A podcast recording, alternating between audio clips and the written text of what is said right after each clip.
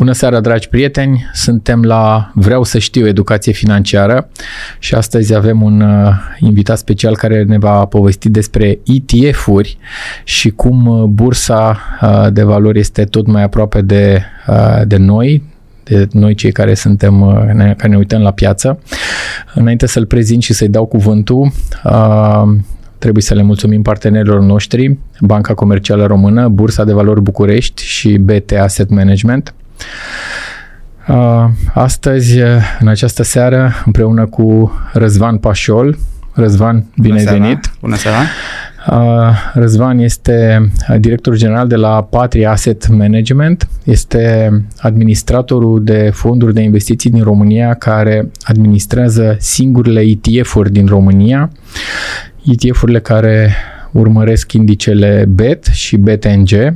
Să vă dați seama pe parcursul discuției noastre despre ce o să deslușim aceste, uh, aceste prescurtări BET și BET-NG. Înainte de toate, uh, trebuie să-l întrebăm pe Răzvan câteva lucruri despre el, să vedeți că este un tip deosebit cu o experiență foarte mare. Răzvan, bine ai venit încă o dată. Ca să o luăm cum facem cu toți invitații, hai să o luăm cu începuturile carierei noastre și cel mai mult în spate așa ne-am uh, dus la liceu, ești bucureștean. Da. Și ai terminat liceul... Liceul Ion Creangă din București. Un profil de Profil de mate fizică, profil real. Un profil real, după care știu că ai făcut o cotitură așa cât de cât spre Academia de Studii Economice. Da, Academia de Studii Economice, Facultatea de Finanțe Bănci sau mai complet Finanțe, Bănci, Asigurări și Burse de Valori. Acum nu cred că se mai numește chiar așa, cred că se numește Probabil. un pic diferit, dar ar putea ca materia să fie tot pe acolo. Um, după ce ai terminat facultatea în 1998, ai te-ai îndreptat către zona pieței de capital. Cum cum de te-ai îndreptat chiar către zona pieței de capital? Ai lucrat chiar la un broker de, de da. un SSIF numit acum SVM pe vremuri. Cum de chiar acolo? Și nu ai ales alte opțiune? Pe parcursul facultății mi-a plăcut să încerc mai multe tipuri de activități. Da. Și joburi de facultate. Am lucrat la o firmă care făcea servici de calculatoare. Am uh, ținut, uh, mă rog, ajutor de contabil la câteva filme. Uh, am lucrat și ca agent de vânzări, am avut niște colaborări cu două posturi de radio, deci diverse activități. Mi-a plăcut să încerc, pentru că neștiind ce, ce vrei să faci, știam că vreau să, să urmez o carieră în domeniul economic, finanțe, da, era bine să încerc mai multe printre aceste activități am ajuns cumva să, să aflu de acest domeniu al bursei. Da? Vorbind de anii 90, sfârșitul anilor 90, era ceva complet, complet necunoscut. Nici acum nu este suficient de cunoscut pe când ne-am dorit, dar pe vremea aceea era un domeniu foarte, foarte de nișă. Da? Și am început uh, să mă interesez în primul rând ca investitor. Da? Mi-am deschis un mic cont de investiții, am început să fac câteva mici tranzacții. Mi s-a părut foarte interesant. Un domeniu foarte nou, uh, cum am zis, foarte, foarte interesant uh, la vremea aia și atunci am zis ok, fac un prim pas în carieră în acest domeniu, să vedem cum este. Și Restul e istorie, cum se zice. Restul este istorie, așa este. Practic ai luat piața de capital de la începuturile ei, pentru că bursa s-a restartat în România în 1995, deci da. practic în 1998 da. lucrurile erau încă la început. Dar trebuie să spunem, să reamintim ascultătorilor noștri că erau foarte multe SSIF-uri atunci, SVM-uri pe vremea aceea. Motivul, l-a spus aici Virgil Zahan, uh, erau comisioane foarte mari, erau comisioane și de 8 sau 10%, lucru care este imposibil astăzi. Mm-hmm. Ușor, ușor numărul acestora s-a diminuat. Uh, SSIF-urile au ajuns doar 25, uh, dar s-a dezvoltat ceea ce era foarte la început în perioada aceea, s-au dezvoltat societățile de administrare de investiții și odată cu ele au apărut multe fonduri uh-huh. și odată cu ele, înainte să te întreb de ETF-uri, ETF-uri pe care voi le administrați astăzi. Mm-hmm. Știu că ai un hobby foarte, foarte interesant, știu că ai călătorit în foarte multe țări și ce mi-a tras atenția foarte mult, uh, mi-au tras două lucruri. Te-ai dus în zone uh, nu foarte populare, Uh, și în aceste zone, despre care o să te rog să ne spui, chiar și ultimele două, trei zone, uh, reușești să faci niște poze foarte frumoase, trebuie să-ți mărturisesc, pe care le urci într-o platformă worldtravels.ro uh-huh. uh, spune-ne un pic cum ai ajuns la hobby-ul acesta și ce ai vizitat așa, a ieșit din comun și care nu e foarte comercial? Cred că acest interes pentru călătorii a început după ce am petrecut 2 ani în Statele Unite. Am fost acolo la un program MBA uh, la începutul anilor 2000 deci, din nou, o experiență foarte, foarte interesantă. Pe vremea aceea, America era așa un vis, parcă, parcă mergeai cumva pe lună. Viză și atunci, nu? Și atunci trebuia viză, ca și acum. Totul era mult mai complicat, nu găseai informații pe internet ca acum. Internetul era pe la începuturi, da. E, acolo, în doi ani de zile, am explorat foarte mult uh, zona Californiei, de sud unde am stat eu. După ce am revenit, am rămas cu acest gust al uh, călătorilor. Îmi place să explorez, să descoper. Sunt multe lucruri interesante în lumea asta de descoperit. Uh, acum această activitate de a călători, această pasiune e mult mai simplă decât în trecut. Totul e pe internet, avem servicii, avem informații despre toate destinațiile, toată logistica necesară. Deci uh, am continuat cu acest hobby. Într-adevăr, îmi place să fac, uh, să combin destinațiile. Am fost și în destinații, să zicem, cunoscute, dar și în unele mai puțin cunoscute. ultima destinație sau cea mai recentă a fost în Uzbekistan o țară cu niște orașe foarte frumoase situate pe fostul drum al mătăsii, uh-huh. cu niște bijuterii arhitecturale, să le spunem, și o cultură foarte, foarte interesantă. Dacă aș mai, nu știu, enumera câteva destinații... Te rog, te rog. Care mi-au plăcut foarte mult. Am fost anul trecut în Antarctica. A wow. fost un vis mai vechi, al șaptelea continent, un pic mai, mai dificil de ajuns. Și mai friguros. Un pic friguros, sigur, necesită o anumită pregătire. Am, uh-huh. Cred că am planificat cam 2 ani de zile uh, wow. expediția asta. Da. Wow. Au fost și câteva întârzieri din cauza COVID. Uh, am fost la ce, trei centre spațiale pe trei continente, am văzut uh, trei lansări de rachete, uh, iarăși wow. foarte interesant, în Kazakhstan, în Guiana franceză și în, uh, în America, în Florida. Zonele arctice, Groenlanda, insulele Svalbard, iarăși mai puțin uh, cunoscute. Uh, Palau, în Oceanul Pacific, wow. cam 55 de țări uh, cu tot. Wow, Felicitări, nu-mi vine să Mulțumesc. cred. Eu, mă, eu aș merge, de exemplu, de 10 ori la Roma, dacă aș putea, dar uite că nu suntem toți făcuți la fel, așa încât uh, nu pot decât să te felicit și pentru ideea de a avea acest site worldtravels.ro pentru că, într-adevăr, sunt niște poze foarte reușite Mulțumesc. acolo. Am făcut un site în principal pentru familie, prieteni, se strângeau multe poze, uh-huh. lumea era curioasă, erau multe întrebări și atunci sunt mai ușor de, de prezentat, să zice. Ok. Uh, cum ai ajuns la Patria Asset Management? Că trebuie da. să spunem, e un administrator important al pieței și e singurul administrator care administrează două ETF-uri. Da. Cum ai ajuns acolo?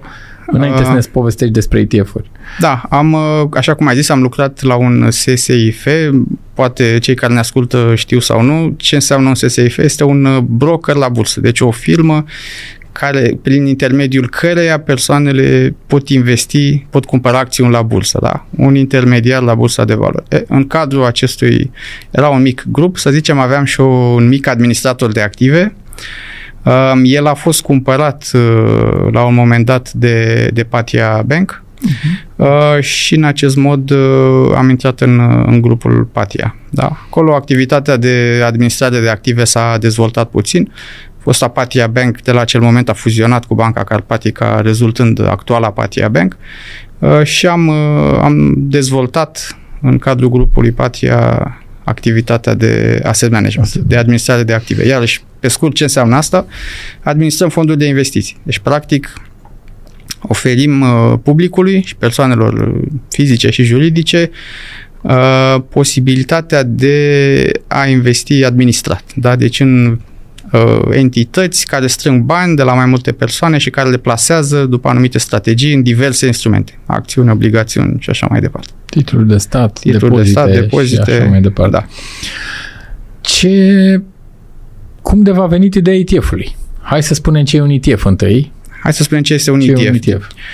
Un ETF este un fond de investiții cu un uh, caracter mai special. Da? În primul rând, uh, ce înseamnă ETF? Înseamnă Exchange Traded Fund, fond uh, tranzacționat la bursă. Da? Deci vorbim de un fond care este listat la bursă, în cazul nostru la Bursa de Valori București, uh, ceea ce permite celor care investesc în acțiuni, obligațiuni la bursă să cumpere și unitățile uh, acestor fonduri da? pe, care noi, pe care noi le administrăm. Um, este, poate oferă o anumită flexibilitate în activitatea de a cumpăra și a vinde unitățile de fond, sigur, cu condiția să ai un, uh, un cont de investiții la, la bursă. Um, vom intra puțin în detalii, poate Aș și legat de avantaje. Înainte de toate am văzut da. de multe ori și întrebări de la oameni care nu aveau cunoștințe neapărat, scriau ETF, se scrie ETF și pentru că am văzut de multe ori scris ETF, hmm. pentru că așa se pronunță ETF, el, da. dar el vine încă o dată de la Exchange, de EUE de la Exchange, Traded, Trading, uh, trading uh, Traded Fund, traded Exchange fund. Traded Fund, da. fond tranzacțional la bursă. Deci el este un fond de investiții tranzacționat la care se de tranzacționează, deci nu poți să te duci să cumperi și să răscumperi unități de fond uh, la o bancă, la o bancă sau la un administrator la, la voi da. la, sau la sediu administratorului, da. ci trebuie efectiv întâi să ai un cont deschis la un broker da. și uh, după ce ți-ai deschis un cont poți să cumperi așa cum cumperi de pe bursă acțiuni, obligațiuni, titluri de stat, așa poți să cumperi și, și aceste unități de fond. Da. Uh, de ce se înființează un ETF? Bun. Uh, ETF-urile de regulă permit persoanelor să beneficieze de performanțele unei burse, da? Ești un investitor, ești o persoană care are anumite economii. Hai să facem da, un pas în da, spate, da? da? Uh, ai auzit de posibilitatea de a câștiga niște bani la bursă, da? Poate vrei să începi, dar bursa este relativ complexă, dar nu este de nedeslușit, da? Dar este relativ complex. Avem sute, pe unele burse, mii de acțiuni, de obligațiuni. Uh, cu ce începem? Pe care le alegem? când cumpărăm, când vindem. Iarăși sunt lucruri care se pot învăța și se pot face, dar este puțin mai complicat. Da? Și atunci un ETF ce face? Un ETF investește el în aceste acțiuni, alege un set de acțiuni, de exemplu, uh, și oferă la pachet. Un, practic, un produs uh, de economisire la pachet. Cineva cumpără acest fond, aceste unități de fond, iar fondul la rândul lui investește în 20 de acțiuni, să zicem. Da? Valoarea acțiunilor evoluează în timp, poate să crească, poate să scadă, dar pe termen lung uh, teoria economică spune că uh, valoarea crește cu riscurile de rigoare, da? fondul încasează și dividende și din aceste surse, din creșterea valorii acțiunilor pe care le-a cumpărat și din dividende, crește valoarea fondului, da? În timp, pe termen lung. Iarăși repetăm, că e important pe termen lung, da, dar nu spuneam, într-o lună, invest, nu în două săptămâni. Nu investim niciodată bani în acțiuni sau în fonduri de acțiuni de care avem nevoie mâine. Exact. Niciodată. Vorbim de termen lung. Da? Și atunci cineva care cumpără acest fond beneficiază indirect de evoluția unui set de acțiuni. De regulă sunt acțiuni reprezentative pentru o bursă, da? Poate o să povestim de fondurile pe care noi le administrăm. Noi uh, investim în 20 uh, cele mai importante acțiuni listate la bursa de valori, da? Alte fonduri investesc într-un segment de bursă, da? Poate într-un anumit sector industrial, în tehnologie, în energie, în finanțe. Sunt fonduri care investesc și în alte tipuri de, de instrumente, da? Sunt fonduri care investesc în ETF-uri, care da. investesc da. în obligațiuni. Sunt ETF-uri care investesc în mărfuri mărfuri, în derivate. Este o gamă foarte largă, dar cele mai răspândite sunt cele care investesc în acțiuni. Deci, hai să tragem câteva mici concluzii până da. aici. Deci, ETF-urile sunt fonduri de investiții da. care sunt tranzacționate la bursă, deci da. modalitatea de a cumpăra este foarte simplă, la îndemână. Da. E, ai cont pe bursă, ai cont la un intermediar, la un broker, la un SVM, SSIF, uh, poți să cumpere aceste ETF-uri, uh, aceste ETF-uri urmăresc ceva anume, da? Ele urmăresc ceva. În cazul vostru, cele două ETF-uri pe care le aveți, ele urmăresc indicele BET, da. indicele BET care înseamnă uh, indicele cu cele mai lichide 20 de acțiuni din România și indicele BET-NG, care este indicele pe energie, da. cel mai reprezentativ indice al României, cu 11 companii care, uh, care includ companiile din domeniul energetic și al utilităților din Afere. energie, da. cu, deci 11 20. Haideți să explicăm poate puțin ce înseamnă că un indice, ce înseamnă că urmăresc un indice. Ok, Da? te rog. Uh, bun, am zis că avem diverse feluri de ETF-uri, uh, le-am categorisit în funcție de instrumentele în care investesc Da. mai devreme, da? Acțiuni, obligațiuni și așa mai departe.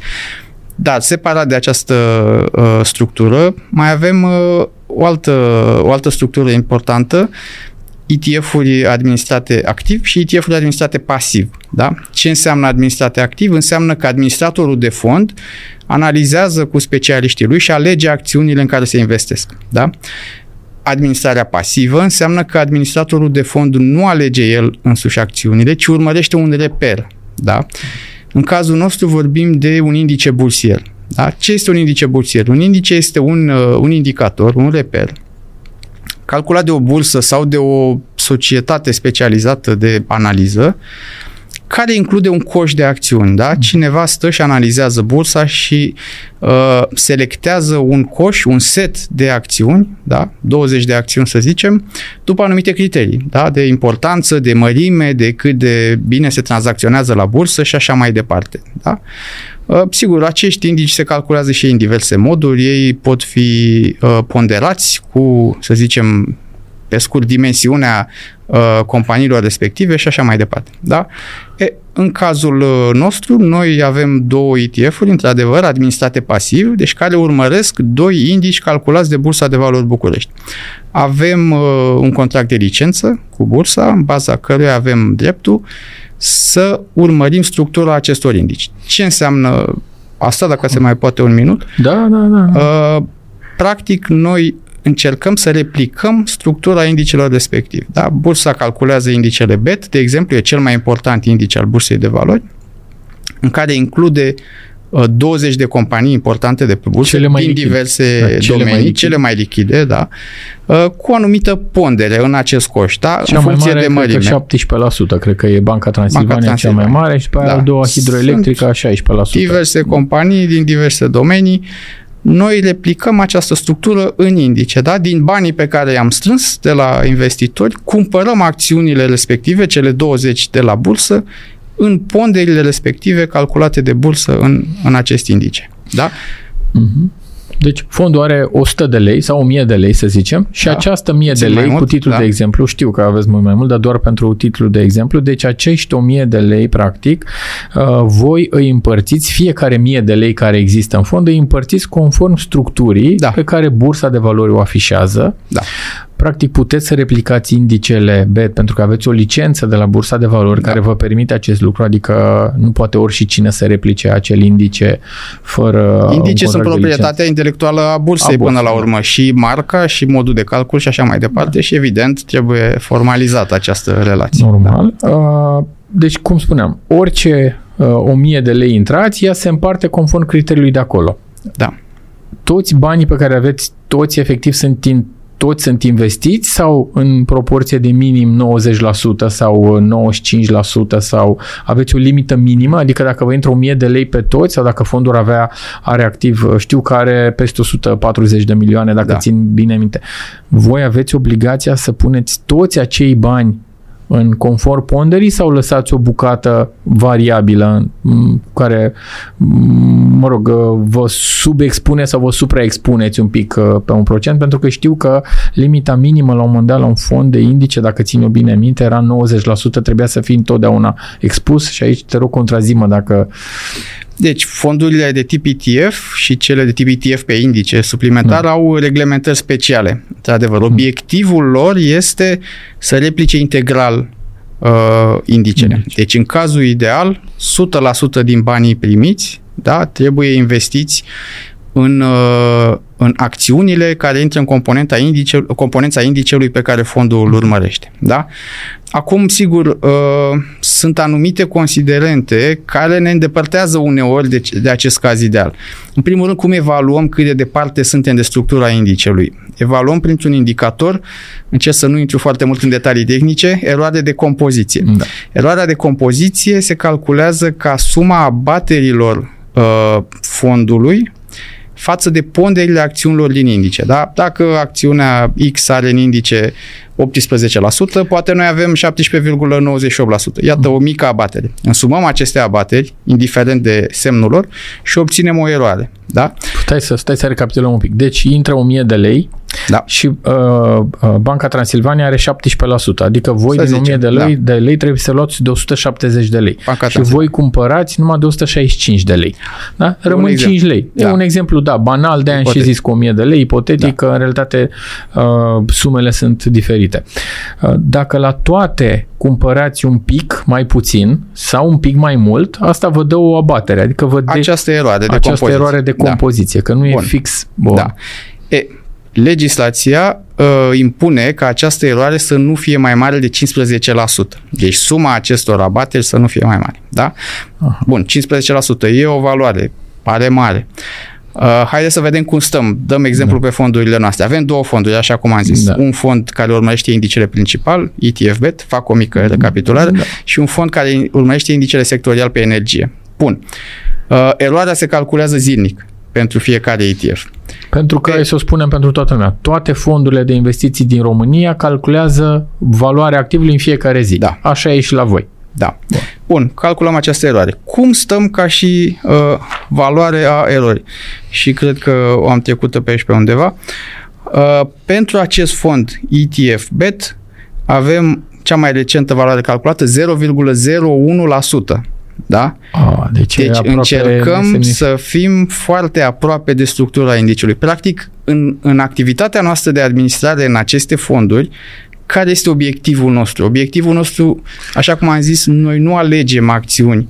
Noi nu ne gândim ce acțiune ar performa cel mai bine. Haideți să alegem astăzi Banca Transilvania și mâine BRD. Da, dau niște da, exemple. exemple. Nu. Noi urmăm tendința pieței investind în acest indice și atunci scopul nostru, noi asta livrăm investitorilor, o structură cât mai apropiată de indicele de referință, cum îi spunem, da? Deci 0,01% pentru ETF-BET. Dar avem și celălalt indice și uite aici și celălalt fond. Aici este o poveste uh, interesantă pentru că avem și niște uh, restricții legislative, da? Noi care cumva sunt în interesul investitorilor, pentru că avem, cum știm foarte bine, niște reglementări foarte stricte și foarte diverse pentru a asigura protecția investitorilor. Da? În domeniul fondurilor de investiții, mai ales cele deschise, unde includem și ETF-urile, uh, sunt niște cerințe de diversificare. Da? Dacă noi am avea un fond mutual, orice fond mutual, noi nu am putea să investim uh, 100% într-o singură acțiune. Da? Noi am zice, noi, noi avem mare încredere în acțiunea X de la bursă, toți banii fondului îi punem în acțiunea X. Nu există așa ceva. Există niște criterii de diversificare. Asta se poate doar pe fondurile de investiții alternative și de regulă pe cele Care sunt destinate închise. investitorilor profesionali, Exact. pentru că acolo și asumă mai multe Da. riscuri. La retail, exact așa e cum zici, trebuie La să retail avem, o diversificare. diversificare, da, la fonduri deschise. Bun. Diversificare ce înseamnă? Înseamnă că trebuie să avem mai multe acțiuni, un număr minim de acțiuni în care investim, dar nu intrăm în toate detalii. Bun. E, la ETF-uri, și aici avem niște criterii de diversificare. Sunt puțin mai relaxate, da? Dar sunt acolo, legiuitorul ce a zis, eu nu știu ce indici pot să existe pe lumea asta. Poate apare un indice în care sunt doar trei acțiuni, da, fiecare cu 33%. Eu nu pot să las un ETF, un fond deschis de investiții până la urmă, să investească în trei acțiuni. Și atunci ponderea unei acțiuni în indice este limitată la 20% maxim, da? Deci un ETF nu poate investi mai mult de 20% din bani într-o singură acțiune, Cu o excepție. cu o excepție, o singură acțiune poate să ajungă la o pondere de 35%. Da?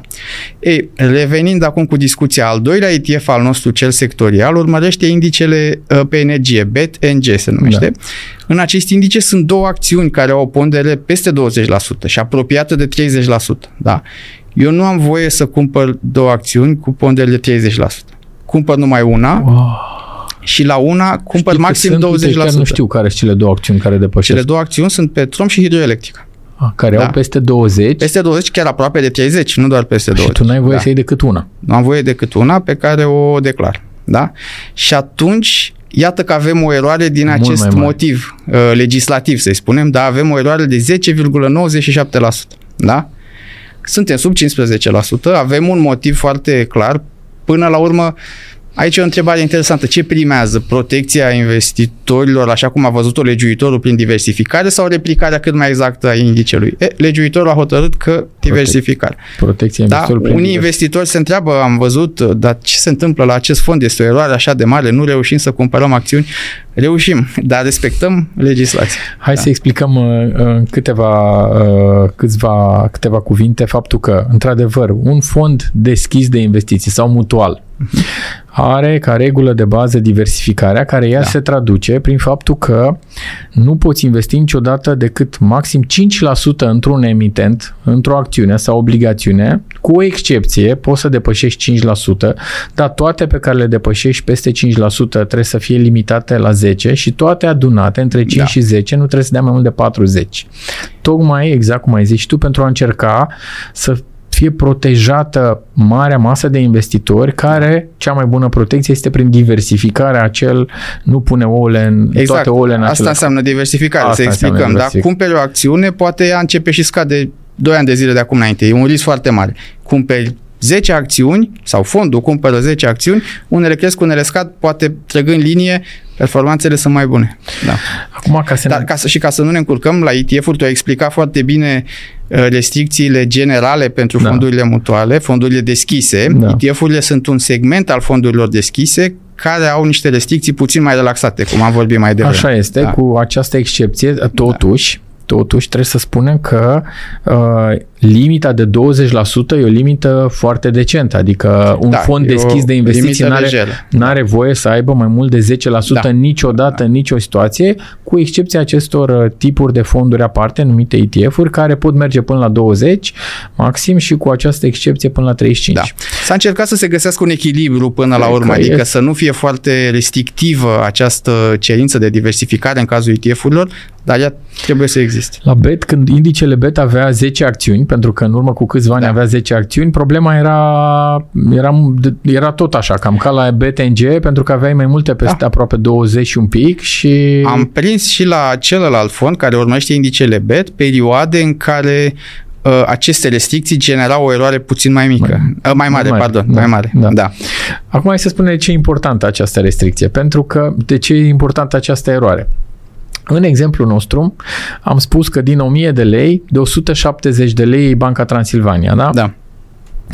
Uh, și de 160 de lei iei hidroelectrica, că e a doua ca și pondere. Dacă tu iei în loc de 170 de lei, iei de 150, Da. ești în limita de 15%.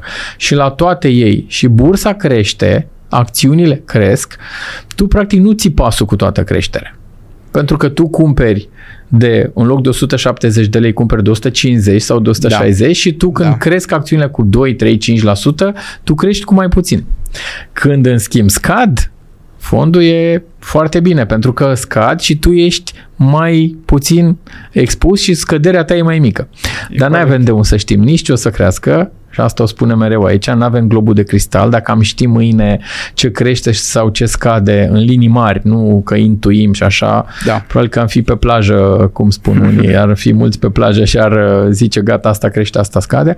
Deci e importantă această eroare să fie cât mai mică, tocmai ca să Da. replici în mod uh, mai cât mai fidel fidel să indicele. și Da. în sus și în jos, Da. pentru că, și uite, îmi place să spun și eu o spun de multe ori, indicele uh, ETF-ul vostru pe BET când s-a lansat în 2012 era 5 lei și astăzi este peste 22 de lei. Da.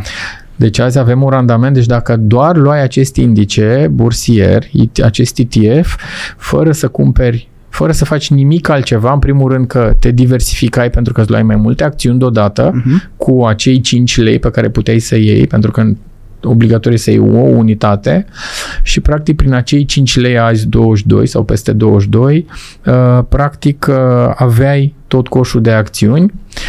Acum o să te întreb uh, lucru pe care îl Avem câteva cifre Ah, pe te tema rog. asta, dacă, Da, dacă da, da. putem să intrăm în detalii.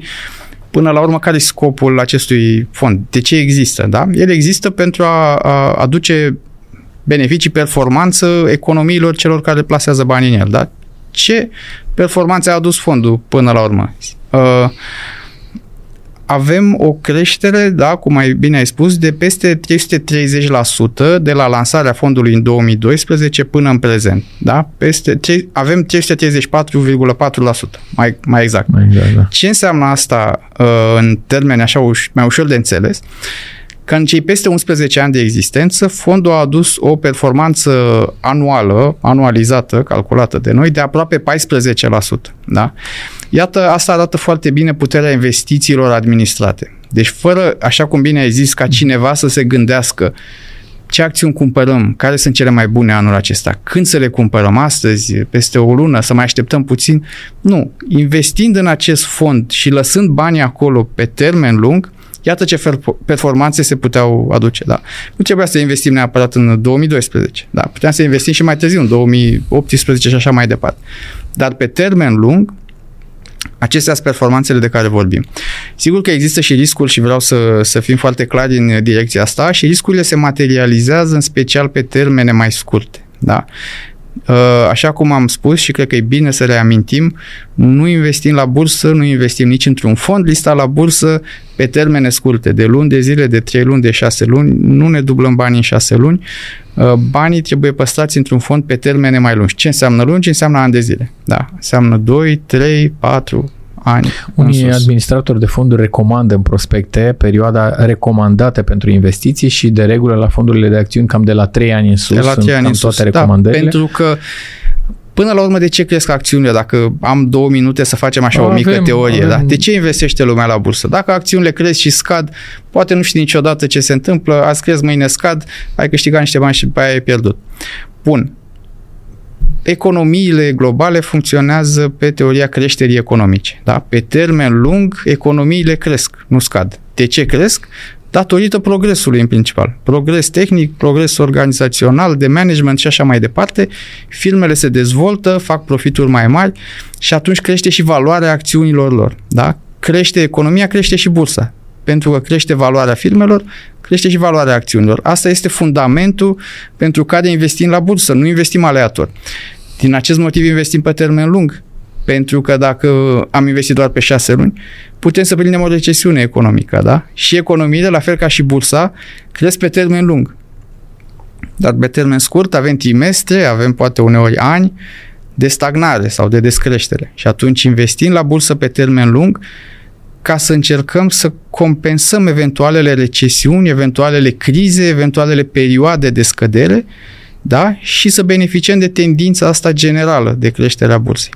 Asta este motivul. Din acest motiv nu investim pe o lună. Că putem să prindem o lună foarte bună sau o lună foarte proastă, nimeni nu poate să spună cum va fi luna viitoare. Exact, da? cum spuneam, nu avem globul de cristal. Nu avem globul de cristal. Dacă să mă întorc un pic la eroare, uh, da. Pentru că vreau să, vreau să împărțim foarte, foarte în adâncime, să intrăm în uh, ETF-ul pe BTNG.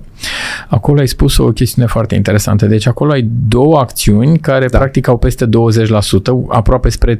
Ca pondere, ca da. pondere și voi aveți voie să aveți numai una peste da. 20%.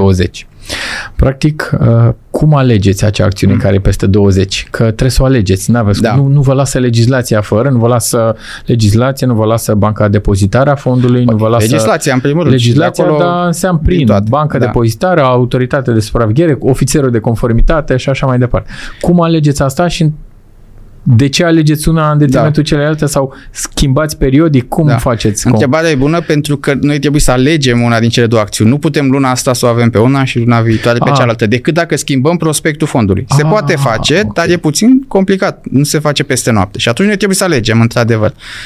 Încercăm să alegem acțiunea care uh, are ponderea cea mai mare da? În principiu. Oh. Pentru că investind în, pon- în cea cu ponderea cea mai mare, și uh, rămâne cealaltă cu ponderea puțin mai mică mai și atunci eroarea o ține sub control. E, aici situația o face că cele două au ponderi uh, asemănătoare. Da? E greu de ales. Mai ales că uh, aceste ponderi se resetează uneori de către bursa cred de valori. La se luni. recalculează cred că la 3 luni, luni le ajustează da. ușor. Da. Și atunci încercăm să monitorizăm și să alegem pe cea cu ponderea cea mai mare în care să avem flexibilitatea să investim exact ponderea respectivă. Da, sigur că lucrurile se schimbă. Noi am ales la un moment dat, uneori ponderile se schimbă în timp, Deci ați ales și ați spus în prospect. Da, Dacă da, vreți să, să punem. schimbați uh, efectiv, trebuie să Trebuie modificați să modificăm prospectul. Ca să prospectul. Care e o modificați procedură prospectul, e o de procedură de autorizare câteva luni, de da. câteva luni care Da. durea, unde durează da. cu taxă aut- Ok. către ASF și așa mai departe. Dar revenind la Po- acest... Poți să întreb ce ați da. ales azi între Petrom și hidroelectrică? Uh, Petrom. Petrom, Este în ați ales prospectul Petrom. fondului. A, da. da, păi de-aia te întreb, că e Da. informație. Uh, bun. Problema cu această eroare, iarăși, vine din uh, uh, uh, cerințele legislative. Între cele două fonduri se aplică numai la unul, adică ne limitează numai la unul din ele, celălalt, cel mai important, are eroare foarte mică, de 0,01%. E normal pentru că nu are Da. nicio acțiune, nu are Da. pondere mai mare de 20. Dar chiar și celălalt uh, beneficiază într-o proporție foarte mare de evoluția indicelui, adică această eroare până la urmă de aproape 11% sau cât am spus mai devreme, Da. Uh, totuși reprezintă o fracție mică din uh, structura fondului, care în uh, esență urmărește uh, evoluția indicelui. Mhm, Da? Uh, Până la urmă, performanțele acestor fonduri, este interesant de spus, sunt puțin peste performanțele indicilor pe care îi urmăresc, uh, datorită dividendelor încasate. Da? Și asta poate merită povestit puțin. Păi povestim, stai că ajungem și acolo. Ok. Hai să, hai, deci am stabilit uh, cum s-au cum s-a înființat fondul, Da. da, am stabilit ce urmăresc, am stabilit da. că acești indici, și ai spus o chestiune interesantă, voi administrați pasiv, dar înțeleg că există și ETF-uri în România, în, Nu nu, în în România România, nu există, da. în alte țări Da. unde sunt administrate activ, Activ, și dacă vrei da. să-mi spui, îmi dai și câteva exemple, uh, eu personal nu știu de așa și eu știu Ok. știam că de regulă sunt administrate pasiv și urmăresc ceva, ce mai pot urmări ETF-urile în general, nu în România, în alte țări? Mai pot urmări aur, mai pot urmări alte piețe emergente, de exemplu? Haideți să vorbim uh, de puțin de piața globală De de, piața ETF-uri, globală. Hai da? să intrăm Pentru un că este o piață extrem, extrem de dezvoltată, asta trebuie să înțelegem. Din ce în ce mai multe persoane fie uh, vor să beneficieze de performanțele bursei și atunci se îndreaptă către aceste ETF-uri, fie sunt deja pe bursă, dar se conving de uh, avantajele unei strategii pasive, în care pur și simplu mergi cu piața, cum spunem noi. Da. Nu cauți întotdeauna cele mai bune acțiuni, pentru că pe termen lung e o cursă foarte dificilă și de multe ori pierzătoare și alegi De fapt, nu e chiar pierzătoare. De multe ori poate să nu-ți aducă randamentul nu, nu e scontat. pierzătoare, corect. Nu, e, Nu, da, este poate mai puțin performant. mai puțin performantă, Bine cred că e punctat. cuvântul Da? potrivit. Și atunci piața aceasta s-a dezvoltat foarte mult. Da? La nivel global am, am găsit niște estimări. Activele totale ale ETF-urilor sunt în jur de 10 trilioane de dolari. Da? Wow. Deci nu vorbim de miliarde, vorbim de 10 trilioane de dolari. Eu, mi s-a În părut o condițiile în care cifră PIB-ul foarte României interesantă. cred că e 300 de miliarde de euro și noi discutăm deci de câte trilioane? 10 trilioane. de 10 dolari. trilioane. Deci e PIB-ul României de foarte, foarte multe ori, așa ca o comparație. Ca și număr de fonduri, vorbim de, de aproximativ 10.000, am găsit la nivel global. Uh, și aceste fonduri au ajuns foarte, foarte mari ca active. Iarăși mi s-a părut un lucru interesant, care sunt cele mai mari ETF-uri din lume. Da? Și ce urmăresc ele? Și ajungem și la întrebarea în ce mai pot investi. Da? Da. Dar cele mai mari ETF-uri din lume urmăresc indici de acțiuni.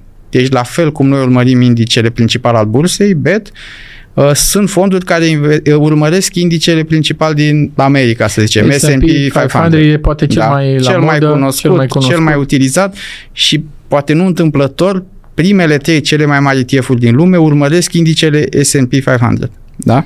care este un indice construit de Este Standard un indice Poor's. construit de agenția Standard Standard Poor's pe Deci baza nu e de bursă, e de agenție separată, cum pe ai spus. baza a 500 de acțiuni companii importante din America și cele mai mari trei ETF-uri au active de primul de 394 de miliarde de dolari, al doilea de 362 de miliarde și al treilea de 336. Deci împreună cele mai mari trei ETF-uri au peste un trilion de dolari active. Sunt Active. niște sume absolut uh, interesante care arată ce interes există pentru aceste fonduri, că, pentru că aceste fonduri atrag foarte multe persoane individuale. Efectiv, persoane care vor să beneficieze de bursă. Păi, cred că e destul de simplu. Le spuneam eu unor studenți de la facultatea din Craiova, de la ASE din Craiova, uh, v-ați deschis cont și ce alegeți? Păi nu știm. Ok, după ce criteriu? Păi nici asta nu știm. Iată cum Iată. vine această soluție. Da, la pachet. La pachet. La pachet. Îți iei toată expunerea pe bursă, da. îți iei expunerea pe bursa respectivă în cazul bursei românești BET da. sau în cadrul Statelor Unite, totul. acolo nu avem problema, fiind 500 de companii, cu siguranță nu avem problema asta legală, nu da. știu dacă au, dar fiind 500 de companii, numărul lor este. Și alte legislații, da. Alte legislații, odată nu e europeană, trebuie da. să spunem că legislația românească vine după legislația europeană, că suntem parte din uh, Uniunea Europeană și nu putem să avem legislație mm-hmm. decât aliniată. Dar, într-adevăr, asta este o soluție la îndemână pentru investitori, pentru că, așa cum ai spus și tu, uh, nu tu cumperi, replici un indice și nu te gândești că poate, da, poate faci alegeri foarte bune ca administrator de fond normal, mutual, dar acolo ai limitările de 5% maxim da. 10, pe când aici nu le ai și acolo uh, din fond poți să intri și să ieși oricând, deci trebuie să rezolvi și problema lichidității, deci trebuie să te duci pe companii lichide de cele mai multe ori, că asta e o altă mhm. caracteristică a fondurilor deschise de investiții.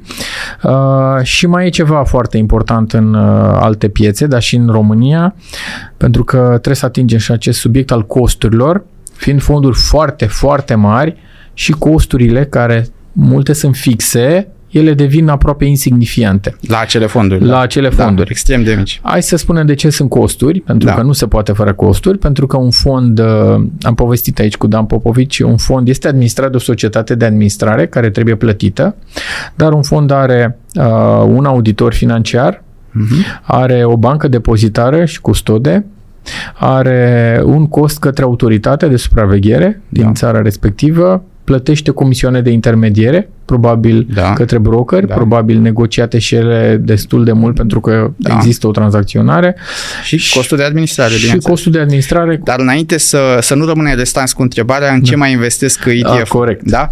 Bun, investesc cele mai multe sau cea mai mare ponderea lor în uh, acțiuni, da? Și mm. iarăși vorbim de acțiuni. Pot fi, poate vrei să investești pe bursa din Japonia, da? Ești investitor în România, în America, vrei să te duci pe bursa din Japonia, nu știi acțiunile de acolo. Cumperi un ETF pe indicele din Japonia, un ETF care investește în cele mai importante acțiuni din Japonia sau din Canada sau din Noua Zeelandă, da? Asta este un, un aspect. Poate vrei să beneficiezi de un anumit sector, da? Ai încredere că domeniul mașinilor electrice va evolua foarte bine în următorii 5 ani. Uh-huh. Există ETF-uri pentru mașini electrice, pentru, adică cu acțiuni ale companiilor din domeniul mașinilor electrice, din domeniul energiei verzi, din domeniul producției de medicamente sau mai știu eu ce. Pe lângă acțiuni, avem, așa cum ai zis, uh, ETF-uri pe mărfuri. Da? Există ETF-uri pe ce înseamnă mărfuri? Metale prețioase, da? Aur, Știm că pe aur. Prețul da? evoluează da. și la aceste metale. Uneori sunt oportunități de a cumpăra aur, argint, platină, uh, Petrol. Sunt, uh, da, pe petrol, pe mărfuri agricole, pe grâu și așa mai departe. Cafea, sunt o varietate. Sunt ETF-uri pe obligațiuni, da? Poate ești un uh, investitor cu aversiune mare la risc. Uh-huh. Vrei doar instrumente cu venit fix, obligațiuni. Sunt multe feluri de obligațiuni, multe tipuri de ETF-uri și pe obligațiuni. Sunt ETF-uri mai riscante, care includ și derivate și care, de exemplu, îți asigură performanța unui uh, indice, dar dublată sau triplată. Da? Sunt ETF-uri pe indicele S&P care îți încearcă să replice de două ori performanța indicelui, performanța zilnică a indicelui prin niște strategii cu derivate. Deci sunt foarte multe lucruri. Acum este o, dacă putem să facem o paranteză, o inițiativă foarte interesantă. În America se încearcă autorizarea la Comisia Valorilor Mobiliare de acolo a primelor ETF-uri pe criptomonede, pe Bitcoin, care să investească direct în criptomonede și practic să le aducă mai ușor către investitorii la, la bursă. Da? Tot felul de, de variante. Și acum putem să revenim la costuri. Da, e, da. acum da, hai să mai spunem înainte că tot ai uh, amintit de criptomonede ele, eu știu că nu sunt instrumente financiare și cel puțin în Europa, niciun fond de investiții nu are voie să investească decât în instrumente financiare. Da. Acum că se creează anumite instrumente financiare special pentru a urmări uh, și aceste criptomonede, e ok. E, dacă da, tocmai din cauza asta se încearcă acum. Ah. Nu s-a, în America, de exemplu, nu există uh, uh ETF-uri direct pe aceste, cripto, pe aceste criptomonede uh-huh. din acest motiv, din da? acest pentru motiv. că ele au fost considerate riscante de legiuitorii respectivi, nu sunt clasate ca instrumente financiare, de exemplu, în legislația europeană. Deci în, în România nu am putea să investim în așa ceva și așa mai departe. Da. Dar uite că ai zis un lucru interesant apropo de faptul că poți să te duci să ți iei o expunere pe piața din Japonia, dar da. în Bulgaria, știu și în Croația, sunt, uh, pie- sunt piețe care unde găsești ETF-ul pe BET, deci, practic, dacă ești cetățean bulgar și vrei să-ți iei expune pe România și nu știi ce poți să-ți iei, există un administrator de fond care are un ETF pe România, pe BET, ca și în Croația. În Croația a înființat, cred că chiar anul acesta, în 2023. Uh-huh. Mhm. Uh, cred că e o firmă de asset management, cred că îi zice Intercapital, dacă nu mă înșel. Este, au înființat împreună cu Bursa de Valori, cred că tot așa au primit licență ca să, să folosească denumirea indicelui BET. Deci, iată o modalitate de a te duce pe o piață fără să stai să te gândești oare ce iau din piața aceea. Mm-hmm. Ok, despre Statele Unite, uh, ok, știm că sunt companii mari, Google, uh, uh, nu știu, Facebook uh, și așa mai departe. Da, ok, atunci le iei numai pe astea două. Sau pe, nu știu, Nvidia sau ce mai e pe acolo așa cunoscut. Dar dacă nu știi, nu ai șansa de să replici decât prin instrumentul, prin intermediul acestor instrumente și vreau să mă întorc la modalitatea de a cumpăra. Poți să iei cu 22 de lei, poți să cumperi cât e valoarea sau îți trebuie neapărat o sumă mai mare? Hai să povestim, aș povesti totuși de la A la Z cum investim în aceste fonduri, că pe scurt, da, pentru da. că vorbim despre ele, dar totuși par poate un pic intangibil, așa, cum ajungem la ele? Ce fac eu mâine dacă vreau să cumpăr acest ETF BET Patria Tradeville. Uh-huh. Acesta e numele complet al fondului nostru cel mai mare. El poate fi cumpărat doar prin bursă. Am stabilit asta. Dar ce înseamnă asta pentru cineva care nu a mai investit la bursă? Trebuie deschis un cont de investiții la bursă. Așa cum dacă vrem să facem un depozit, mergem la o bancă, da, deschidem un cont bancar, facem un depozit, așa trebuie să mergem la niște firme speciale numite intermediari la bursă, da? Pentru a deschide un cont de investiții. Dar nu este foarte complicat. Uh, pe site-ul Bursei de Valori, bvb.ro, avem o listă. Există o secțiune numită intermediar și este o listă acolo. Fiecare poate să studieze puțin, să se uite pe site-urile web ale acestor intermediari, să găsească poate unul din orașul lui și Marea să deschidă un cont. și online. Marea majoritate Ma- sau mulți, mulți oferă și online, toți, mulți oferă, mulți oferă și online, într-adevăr. De cont online. Uh, și atunci trebuie deschis acest cont. Așa poți investi la bursă, da? Ce înseamnă să deschizi acest cont? Completezi niște formulare online sau fizic la un sediu uh, și virezi niște bani într-un cont cu care vei cumpăra acțiuni. Mi-a da? spus Virgil că suma minimă la ei e 3000 de lei și ne-a dat și motive, nu prea se poate fără, dar asta e o discuție comercială pe care o, o are discuție fiecare comercială. Sunt niște sume minime safe. Cum nu dau seama nici la bancă, nu știu exact dacă poți să faci un depozit cu 5 lei. Poate poți, nu știu. Dar Ok. Deci deschizi un cont da. Uh, de investiții. Bună întrebare, nici eu nu știu asta. nu e domeniul meu. și prin acest cont poți cumpăra ceea ce bursa oferă. Da? Acțiuni, obligațiuni și aceste fonduri listate. Cum cumperi? Ce înseamnă de fapt? Ai un cont, da? cineva ți-a dat o confirmare, s-a deschis acest cont. Uh, totul se face electronic, da? nu se schimbă hârtii, acțiunile nu sunt uh, certificate nu din acelea mai ca pe vremuri. Ca, ca, ca pe vremuri, pe vremuri da. așa era. Totul este electronic și atunci fie există o platformă online unde așa cum există aplicații și bancare prin care poți să-ți faci un depozit online, există platformele numim noi prin care poți să cumperi. Selectezi acolo o acțiune sau un fond, uh, introduci o sumă da, pe care vrei să o, să o investești, un preț și cumperi instrumentul respectiv. Da? Dacă nu ai acces online, deși sperăm că toată lumea are, se poate uh, unii brokeri oferă această posibilitate prin telefon sau prin e-mail și așa mai departe. Sau la da? sediu. Da? Sau la sediu. Sau la... Asta înseamnă, de fapt, uh, cumpărarea acestui fond prin bursă.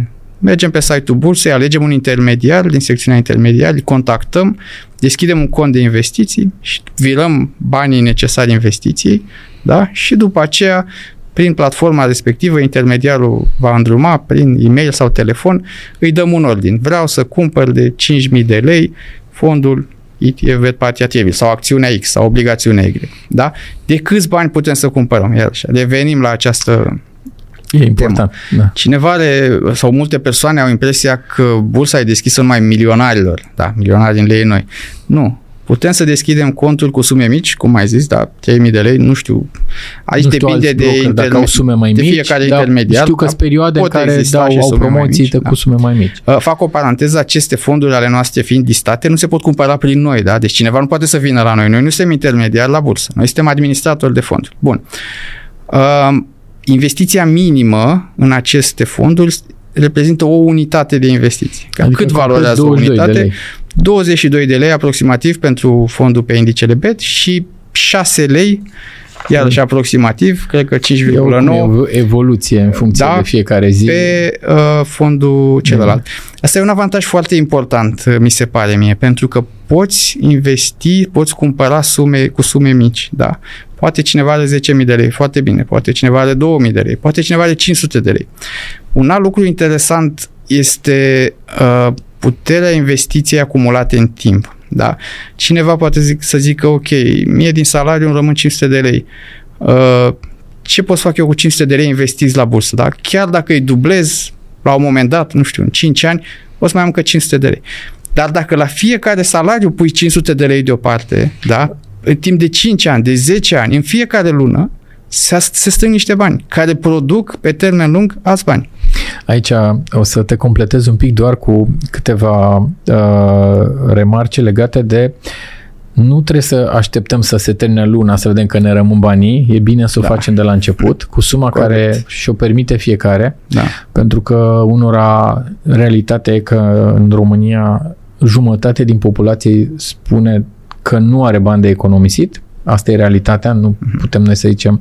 Dar cealaltă jumătate care are nu trebuie să aștepte să, șter, să termine luna și să-i rămână bani, că s-ar putea ca de în multe luni să nu rămână, ci să se plătească pe ei înșiși de la bun început cu suma mm-hmm. pe care o estimează că și-o permit și așa cum spui, da, ok, poate 500 de lei, zicem ok, dublăm, dar uh, aici a dat bursa de valori acel exemplu cu ce poți face cu 100 de lei timp de 25 de ani și ne-a da. explicat Adrian Tănase că după 25 de ani de investit în ETF uh, într-un, într-un fond care replica indicele BET, dar trebuie să recunoaștem că nu există niciunul nou. E un exemplu ipotetic. E un exemplu ipotetic, teoretic, dar da? practic arată care era evoluția randamentului da, în pus. indicele da. BET cum aveți voi, dacă ați fost înființați în 1998, da. uh, timp de 25 de ani, 100 de lei, ajungeai la o sumă de, 7, uh, de 70.000 de euro, adică aproximativ 350.000 da. de lei. Da cu suma de 100 de lei la îndemâna multora, da, să, dar lunar. Să fie clar, da, 100 de lei investiți lunar pe această perioadă. Da, o sumă nu e mare, o sumă foarte mică,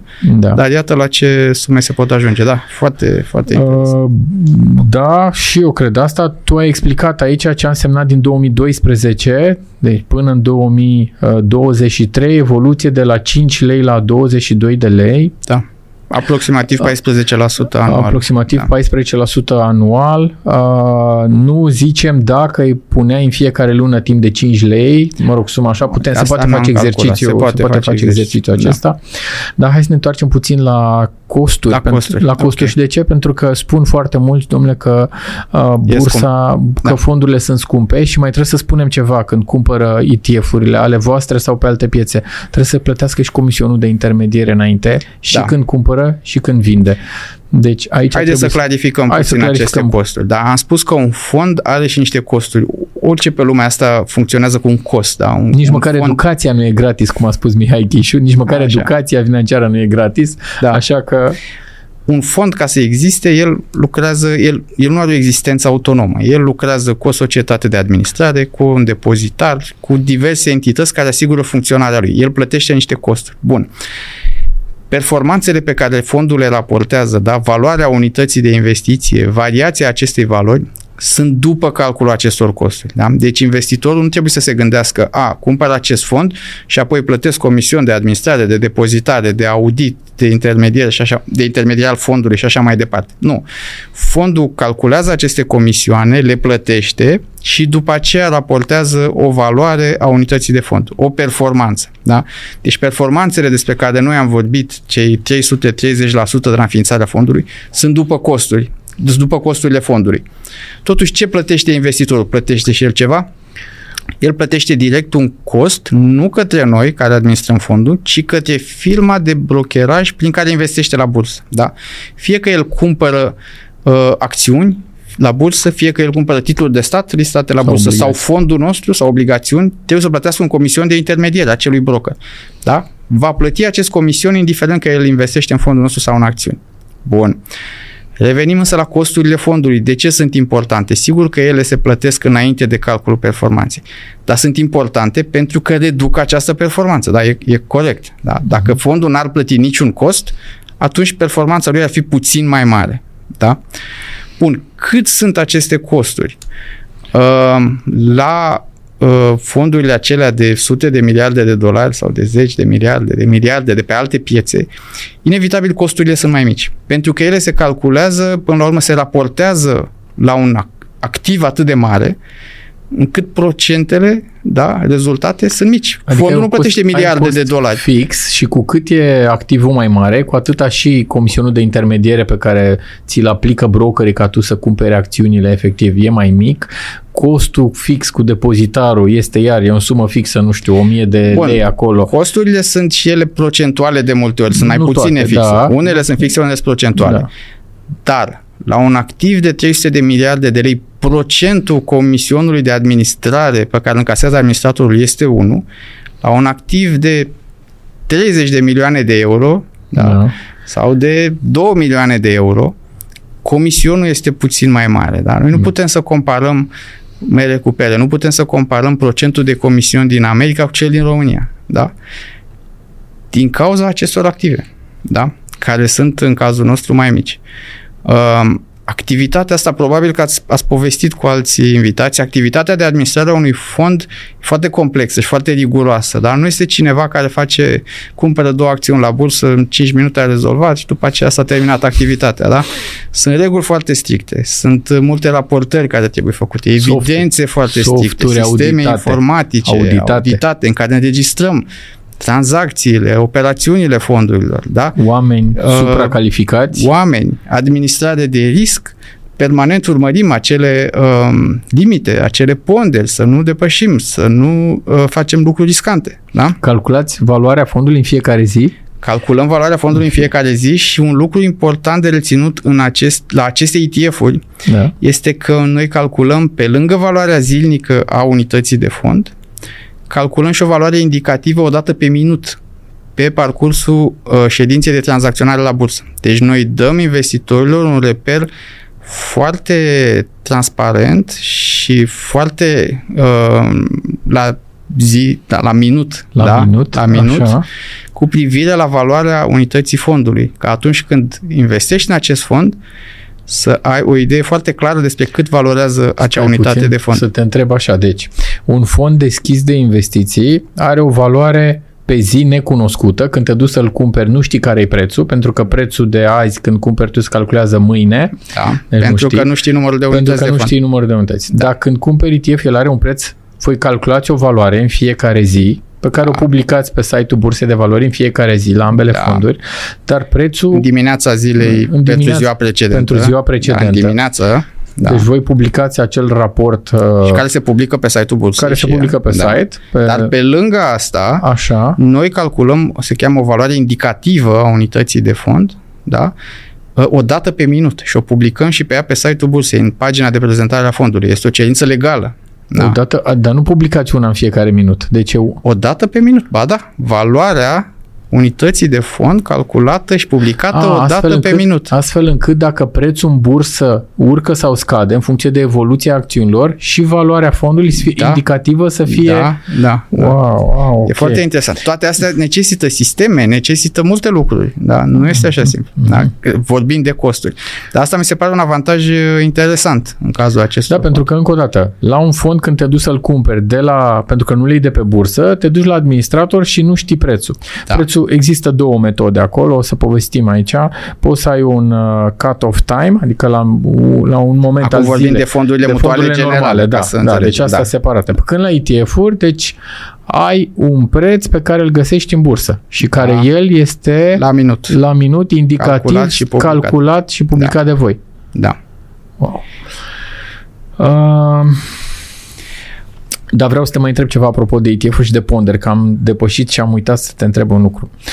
Practic, am auzit multe voci care spuneau, domnule, pot eu să replic da. singur, Da? Da? Adică, hai că acum nu mai e chiar așa ușor că sunt 20 de acțiuni, da? Înainte indicele beta avea 10. Da. Acum indicele BTNG are 11 companii, nu-mi trebuie mie să plătesc uh, uh un ETF, pot să o calculez eu singur. Da. Ați făcut vreun calcul vreodată cam cât ar costa să replici efectiv în fiecare, la un moment dat, cât da. ca un investitor, de, adică dacă își ia uh, în mod individual, zice am o sumă de bani și nu vreau să cumpăr mai multe unități de fond de 22 de lei ori uh, număr, un anumit număr de unități, cât ar, câți bani ar trebui el ca să replici să replici în mod identic. Da. Pentru că... Am calculat. Uh, de ce nu poți să replici? Haideți să explicăm uh, uh, ce înseamnă să replici de fapt singur. Înseamnă să cumperi tu acțiunile acelea, da? da noi, în ponderile de acolo. În ponderile Pentru de acolo. dacă iei 20 da. de acțiuni câte una da. din fiecare, tu n-ai replicat indicele, da, da, da. doar că le-ai luat 20 de acțiuni. Da, adică cineva poate să spună, de, în loc să investesc în acest uh, fond pe care noi îl avem, cumpăr, uh, structura indicelui este publică, bineînțeles. Da, da, da. Cumpăr eu acele acțiuni, 20 în ponderile respective. Bun. Nu poți să cumperi fracții de acțiuni, nu, nu poți să cumperi jumătate de acțiuni. Deci cu 500 de lei, dacă o acțiune are pondere de 1%, da, deci ar trebui să-i aloci 5 lei, poate prețul acțiunii e 23 de lei la bursă, da? Tu nu poți să cumperi de 5 lei acțiunea respectivă și atunci trebuie să ai o sumă mai mare, da? Și ajungem, dacă vrei să replici în mod exact, da. la 17.500 de lei cu prețurile și structura da. la zi. Deci ar trebui 17.500 de lei să replici uh, structura indicelui dar după aceea să ai grijă, dacă vrei să urmărești exact structura, să rebalancezi în fiecare zi ca să urmărești structura.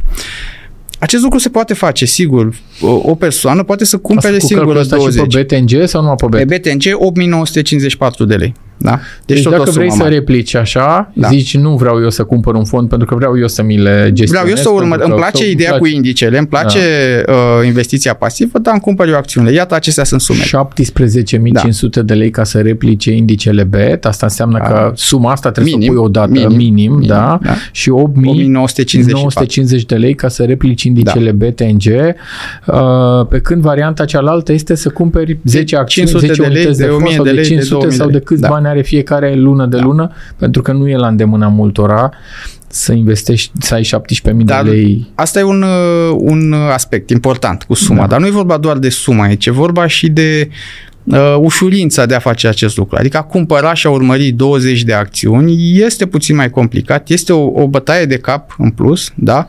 Uh, față de da, a cumpăra timp. un singur... În primul rând necesită, necesită timp. timp. Ca să-ți da. cumperi 20 de acțiuni în ponderile alea, să le urmărești. Trebuie să le urmărești, să dai ordine, da. să te uiți pe fiecare. Ordinele, sigur. Da, să vezi cum se execută da. unele, pentru că s-ar putea să nu se execute la prețurile pe care le vrei da. tu, deci să nu le cumperi la prețurile altele, le cumperi la prețuri mai mici sau mai mari. Acum... Da, mai, aș mai continua puțin pe... pe uh, și sigur, dacă peste două luni, trei luni, șase luni mai ai 17.500, o iei de la capăt, cele 20 de acțiuni, iar investiții. Dar ce oferim noi de fapt? O să fac o comparație, poate e un pic forțată, dar uh, ai aflat de o rețetă de mâncare foarte bună, are 20 de ingrediente, toate mineralele și tot ce trebuie. Da? Ai două variante. O faci singur acasă, te duci la magazin, cumperi cele 20 de ingrediente, stai și o pregătești sau te duci la restaurant. Da? Acasă trebuie să iei, sigur, nu poți să iei ingredientele în cantitățile dorite, poate o să dai mai mulți bani, la restaurant e doar o porție, cât îți trebuie, da? La restaurant ai așezat la masă, a venit mâncarea, acasă trebuie să stai și o gătești. Poți să faci tu singur rețeta? Poți, da. Poți să te duci la restaurant și e mai simplu și poate te duci o dată pe lună, poate sunt acolo toate ingredientele minune cu minerale, cu tot. Uh, te duci la restaurant, e mai comod, e mai simplu, e mai ieftin dacă e doar o porție față de Păi gătit, poți, de da? exemplu, dacă vrei să-ți iei făină, nu poți să cumperi decât poți să cumperi o lingură de făină. Poți să cumperi A, Dacă vrei, hai, la ouă, poți să cumperi, da. nu știu, șase sau zece da. ouă. Sau... Asta o oferim, da?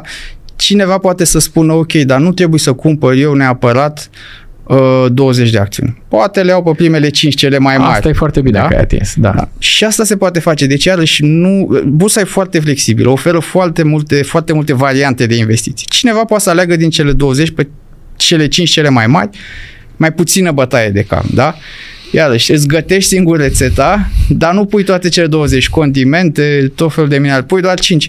Nu mai e la fel de bună, nu mai e la fel de sănătoasă, Stai poți să o faci. treci timp în bucătărie, să Da. le, așa, te duci să le cumperi din uh, magazin, Da. da. Cantitățile s-ar putea să fie E mai altele, mari. petreci timp în bucătărie. Poate nici nu ți iese rețeta, Uh, nu știu. poate nu ți iese, dar să presupune Da. că iese, uh, consum timp cu, la cuptor Da. uh, și așa mai departe, gaz și așa mai departe. Bun, Așa. cumpărăm numai 5 acțiuni, iarăși o să urmezi o tendință generală a bursei, dar din restul de 15 poate va fi una care va crește foarte bine. Ăsta este scopul până la urmă diversificării. De ce cumpărăm 20, revenim, da? 20 de acțiuni și nu doar două? Păi odată să reducem riscurile, da? Dacă unele scad, se compensează cu cele care cresc, dar să încercăm să prindem și oportunitățile, da? Uite, și eu dau un exemplu uh, celor care mă mai întreabă, dacă nu luai uh, nuclear electrica, ea a fost 12 lei, 17 lei multă vreme. Da. Azi e 45 sau Iată. 47, da? Da. Uh, Pe de altă parte, unii zic, domnule, dar avea 2% pondere în indice. Da, dar 2% de la 12-15 lei la 47 e 300%, performanță. e de 3 ori mai mult. Deci tu puteai, deci pe principiu, da, cumpărăm numai primele 5 companii Și ratăm Ratăm și performanțele asta. altor. Au Da. mai avut evoluție așa. MedLife la fel. A fost o acțiune care a fost destul de liniară vreo 2-3 ani, dintr-o dată a explodat. Sau Teraplast. Sau Bun, mai avem nu exemple. intru în Nu, mai- detalii nu, avem de exemple, dăm acțiuni mai multe exemple. nu dăm. individuale, dar uh, da, așa este. Deci asta este, asta este abordarea. Poți să cumperi singur acele acțiuni, poți să cumperi singur o parte a lor, nu e nicio problemă și strategiile astea pot fi bune, da? Noi oferim un produs la pachet, da? Pentru cineva care nu are mult timp, poate nu vrea să aloce mult timp, poate nu vrea să studieze foarte mult, poate nu are mulți bani, oricare din aceste criterii, iată că oferim acest pachet. Bursa e diversă, are multe oferte, multe pachete, multe acțiuni. Dar Deci ceea poți ce să ar cum- fi, ar fi interesant, aș povesti, totuși această strategie a convins foarte mulți uh, investitori, un număr din ce în ce mai mare de investitori. Da? Dacă ne uităm la acest fond uh, ETF BET, acum 3 ani de zile, în octombrie 2022, avea 1095 de investitori. E un număr mare, mic. Acum, la sfârșitul lunii octombrie 2023, fondul avea 13.400 aproximativ. Da? Wow. Deci o creștere de peste 12 ori. Da? Nu avem uh, investitori foarte mari în acest fond. Da? Uh, cel mai mare investitor nu are mai mult de 3% din fond. Da? Nu e Stai un un pic, deci procent. voi în 3 ani ați uh, strâns uh, aproape 13.000 de investitori noi, aproape Da. 13.000 în 3 ani. 12.000 și 12.000 ceva. și da. ceva. Da. Wow! Și ați lansat, știu că ați lansat și fondul pe energie și din în martie 2000 sau în februarie, februarie, 2023 și până în, În noiembrie octombrie, are până în octombrie, că în se calculează lunar, uh, 2038 de deci investitori. aveți 2000 de investitori în acest fond pe energie în da, 8 mai luni. puțin de un an. În, mai, în Da. 8 luni. Da. Deci ce arată acest lucru? Da? Arată că acest fond ajunge la un număr din ce în ce mai mare de investitori care vor acest pachet până la urmă de acțiuni pe care noi îl oferim. Da? Mhm. Sunt mulți investitori cu sume mici, cu sume Deci medii, ziceai că cu cel sume mai mare foarte mici, investitor are cât sub la 3% din sub 3%, fond. Da, cel mai mare investitor din fond 3%. Da. Dar maxim. cei mai mulți au sume mici, medii, Mhm. da? deținerea medie în fond este de aproximativ 10.000 de lei. Dar nu este o sumă foarte mare. Da? pe care dacă pui câte 100 de lei în și fiecare pe care dacă lună, o crești da. lunar sau trimestrial sau cum are fiecare disponibilitatea, poți să o sporești. Da? Hai să te întreb și de impozitare. Cum e cu impozitarea pe aceste Da. instrumente? Că e importantă. da. Orice venit trebuie impozitat. Da? Um, pentru acest instrument, fiind listat la bursă, impozitare, sistemul de impozitare este același cu impozitarea celorlalte tranzacții la bursă. Da? Acțiuni, obligațiuni și așa mai departe. Da? S-a schimbat recent uh, uh, legislația fiscală, da? dacă nu mă înșel. La 1 ianuarie 2023, da, Impozitul se reține la sursă. de către intermediar, da? impozitul pe venitul acumulat. Da? Da, iarăși aici uh, uh, brokerul, intermediarul prin care fiecare are cont deschis la, la bursă, poate să ofere informații și ghidaj cu privire la, la modul de aplicare a impozitului, că el se mai și schimbă uh, și nu sunt dificultăți Deci foarte impozitul mari. e 1% sau 3% în Da. funcție dacă vinzi. Deci impozitul se aplică și se reține doar când vinzi, instrumentul, când vinzi, când vinzi ETF-ul și dacă l-ai vândut și l-ai deținut mai mult de un an, ai impozit 1%, dacă l-ai vândut da, iar 1% din ce anume, nu din valoarea din câștig, vândută, doar din câștigul din câștig. pe care l-ai da. făcut, da? Iar dacă le-ai ținut mai puțin de un an, nerecomandat, dar se mai întâmplă, da. impozitul este 3%, el se reține la sursă. Da. Uh, se plătește de intermediar. Se plătește de intermediar, obligația individuală a fiecare este doar dacă depășește 6, 12 sau 24 de salarii uh, minime pe economie, trebuie să, din toate veniturile din instrumente financiare, să își depună declarație pentru unică pentru CASS. Da, deci avem impozitul pe venit care e la sursă și da. dacă veniturile sunt așa da. de mari, adunate toate, există acea obligație de uh, CASS. Da, deci nu trebuie să ne spediem de această procedură, da, brokerul respectiv poate să ofere toate detaliile respective. Și încă o dată, se... impozitul apare doar la câștig care la se întâmplă când câștig. vinzi instrumentul financiar. Da. Acum, dacă am vorbit puțin de fiscalitate, aș pune două vorbe despre un avantaj al acestor ETF-uri pentru că, așa cum am zis, ele încasează dividende de la acțiunile pe care le dețin în portofoliu. Aceste dividende beneficiază de un avantaj în, cadrul, în cazul fondurilor pentru că pentru ele nu se reține impozit. Dacă eu ca persoană fizică cumpăr direct o acțiune de la bursă și încasez un dividend, emitentul îmi reține impozit pe acel dividend.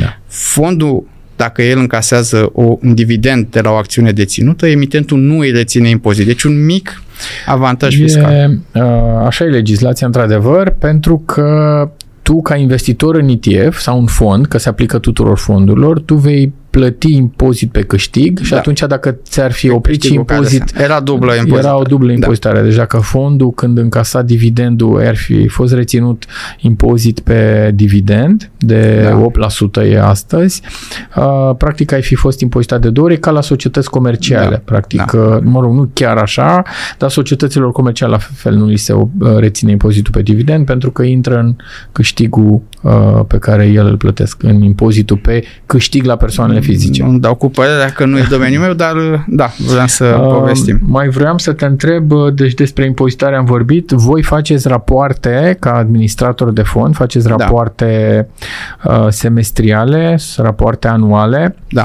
Uh, sunteți obligați de da. legislație să faceți. Unde le publicați? Unde se pot găsi aceste rapoarte? Deci, legislația impune cu, în mod foarte, foarte bine justificat ca aceste fonduri să fie foarte transparente. Da? Cineva care pune banii în ei Uh, deci cineva care plasează bani în aceste fonduri trebuie să fie foarte bine informat despre cum funcționează acel fond și ce se întâmplă cu acei bani, în ce investește fondul. Trebuie să fim foarte atenți la aceste lucruri pentru că, din nefericire, în societatea modernă circulă multe, multe uh, false oportunități de investiție, da? sunt și persoane care cad în aceste capcane și un prim semnal de alarmă pentru aceste false oportunități este lipsa oricărei informații. Da, dați-ne niște bani și vedem noi ce facem. Nu. În cazul acestor fonduri, autoritatea noastră de supraveghere, ASF, impune multe cerințe. Avem un site web patriafonduri.ro și acolo găsim două tipuri de documente. Odată documentele fondului care arată modul lor de, modului de funcționare, prospectul fondului, regulile fondului. Avem un document cu informații importante pentru investitori, inclusiv comisioane, că am vorbit despre ele se găsesc pe site. Pe lângă acestea sunt uh, uh, cele de care ai amintit, rapoarte regulate, semestriale, anuale, în care se prezintă activitatea fondului, da? în ce a investit el, ce performanțe a avut, cum a funcționat el. Da? Avem și un newsletter lunar pe care îl publicăm pe site cu, cu anumite elemente și așa mai departe. Mai sunt informații și pe site-ul bursei. Cele două fonduri fiind listate la bursă, uh, uh, dacă cineva caută pe site-ul bursei numele lor, da, ETF Bet Patria Tradeville, ETF Energie Patria Tradeville, uh-huh. le găsește fișele de prezentare pe site-ul bursei și foarte multe informații acolo despre evoluția la bursă în principal și așa mai departe. Mai aveam două întrebări pentru tine. Raportul anual este auditat? Așa e legislația. Situațiile financiare Situațiile ale fondului financiare, sunt auditate. Da. Uh, cel semestrial nu e obligatoriu nu. să fie auditat, e, da, e obligatoriu să fie, deci el se întocmește. E obligatoriu să, să existe, să existe, nu să fie auditat. Nu să fie auditat, da. da.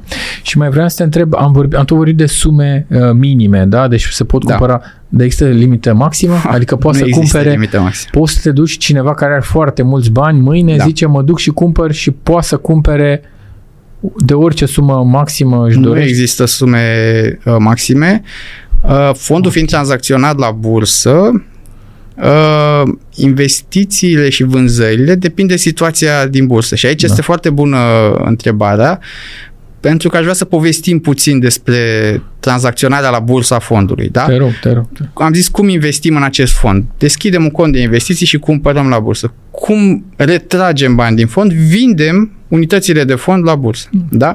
Încasăm banii, i-am retras în contul bancar. Acum cineva poate să întrebe, bun, cumpăr unități de fond, e foarte bine, ce se întâmplă dacă eu vreau să vând, să-mi retrag banii și nu cumpără nimeni la momentul respectiv? Poate se întâmplă ceva, poate este o criză financiară și nu ai nimeni interesat de fond. O întrebare foarte pertinentă, da? Corect, corect. Sunt acțiuni la bursă, poate le cumperi, în timp acumulezi, la un moment dat vrei să le vinzi și nu mai cumpără nimeni sau cumpără foarte puțini sau cumpără atât de puțini încât va trebui să vinzi și să uh, Marchezi determini o o scădere a pierdere, prețului. da. Da. Bun. Avem un avantaj foarte interesant pentru aceste fonduri listate pentru că funcționăm cu un market maker sau furnizor de lichiditate. Da? Avem un contract cu o societate de servicii de investiții financiare, un intermediar, da, care, cărui nume se regăsește și în numele fondurilor, da, Este vorba despre trading De pe numele, Steve da, pot Cavill. să spun eu, da? care are rolul de market maker. Ce face un market maker pe bursă? Uh, oferă permanent cotații, ordine de cumpărare și de vânzare pentru a asigura lichiditatea. Astfel încât într-un caz uh, ipotetic, să Extrem. zicem, sau extrem, în care poate nu vrea nimeni să cumpere unitățile de fond, niciun alt investitor, există acest uh, uh, furnizor de lichiditate care va fi acolo cu un ordin de cumpărare de unități de fond. La fel și pe vânzare. Poate este un interes atât de mare încât la un moment dat nimeni, niciunul din deținătorii actuali nu mai vrea să vândă. Dar avem acest furnizor de lichiditate. Uh, mecanismul e foarte Deci, Indiferent interesant. ce sume ai vrea să cumperi sau să vinzi, nu este nicio problemă de lichiditate. Nu este o întotdeauna- problemă, sigur există uh, furnizor de lichiditate, are o cotație de un anumit volum, dar Da. care pe măsură ce se execută este permanent reînnoit. Haideți să povestim pe două minute cum funcționează acest lucru și sperăm că reușim să o facem într-un mod simplu. Să, da, da, el, mecanismul nu e simplu în spate. Mecanismul nu e simplu, Dar da. hai să spunem Hai în să câteva spunem. cuvinte. Bun, cineva poate să spună, ok, dar furnizorul de lichiditate, de unde are el unități de fond? Sau ce face el cu unitățile de fond pe care le cumpără? Cumpără așa multe, le acumulează și ce face cu ele? Bun. Furnizorul de lichiditate după aceea face operațiuni direct cu fondul, cu societatea de administrare.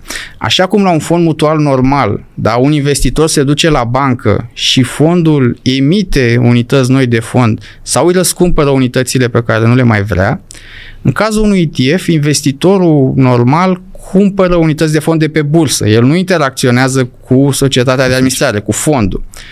Dar acest furnizor de lichiditate, care în, pe parcursul zilei fie cumpără unități de la diversi investitori, fie vinde unități de fond către diversi investitori, după aceea vine la sfârșitul zilei și face o, o tranzacție direct cu fondul. Adică fondul îi emite acestui furnizor de lichiditate unități de fond pe care el poate să le vândă pe bursă. Contra banilor, Da, contra bani, da. bani, da. Sau invers, îi răscumpără unitățile de fond pe care le-a cumpărat de la bursă și îi dă banii. Așa funcționează acest mecanism și acea, permite acestui furnizor să să fie spunem. permanent prezent acolo. Foarte, foarte bine explicat.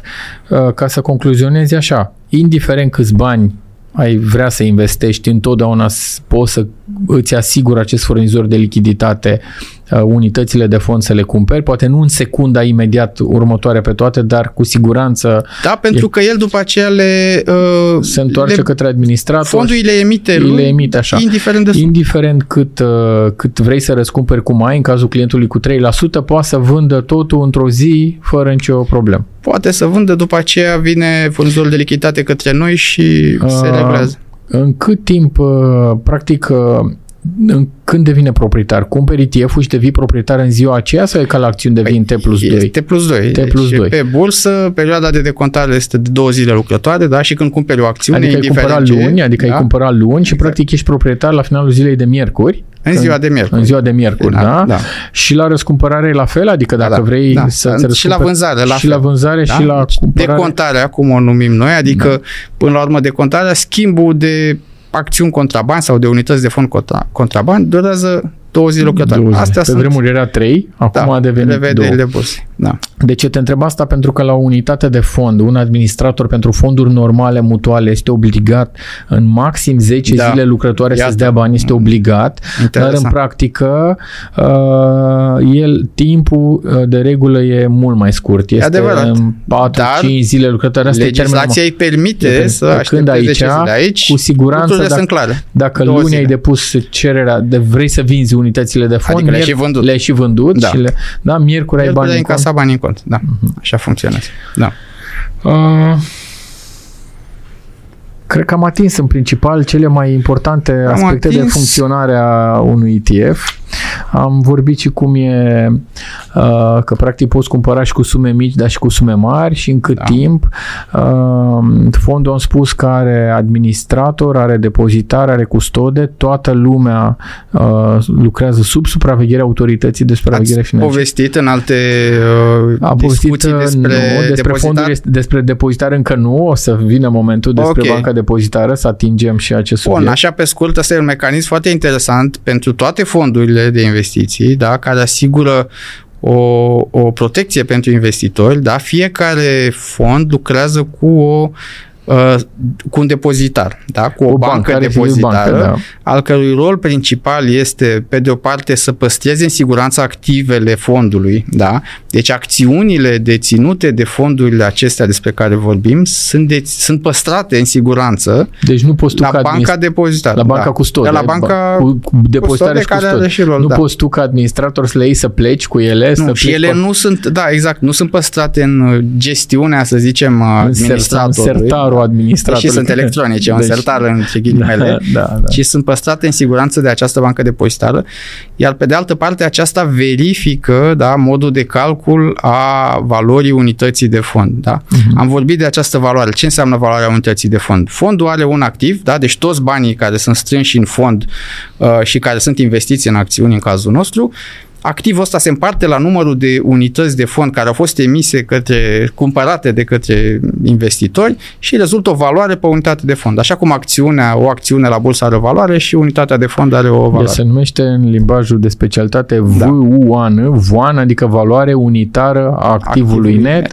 pentru că se adună suma tuturor activelor din care se scad cheltuielile, pentru că fondul are și cheltuieli, și așa ajungem la o valoare netă Da. pe care voi o afișați în fiecare în fiecare zi, O afișăm o zilnic calculați și, și, o vă certifică banca depozitară în Da. fiecare zi și indicativ în fiecare minut pe parcursul uh, ședinței de tranzacționare. Răzvan, pentru că ne apropiem de final, uh, ce sfaturi ai avea pentru cineva care vrea să câștige din investițiile la bursă, pentru că toată lumea își dorește să, fa- să facă, să câștige la bursă.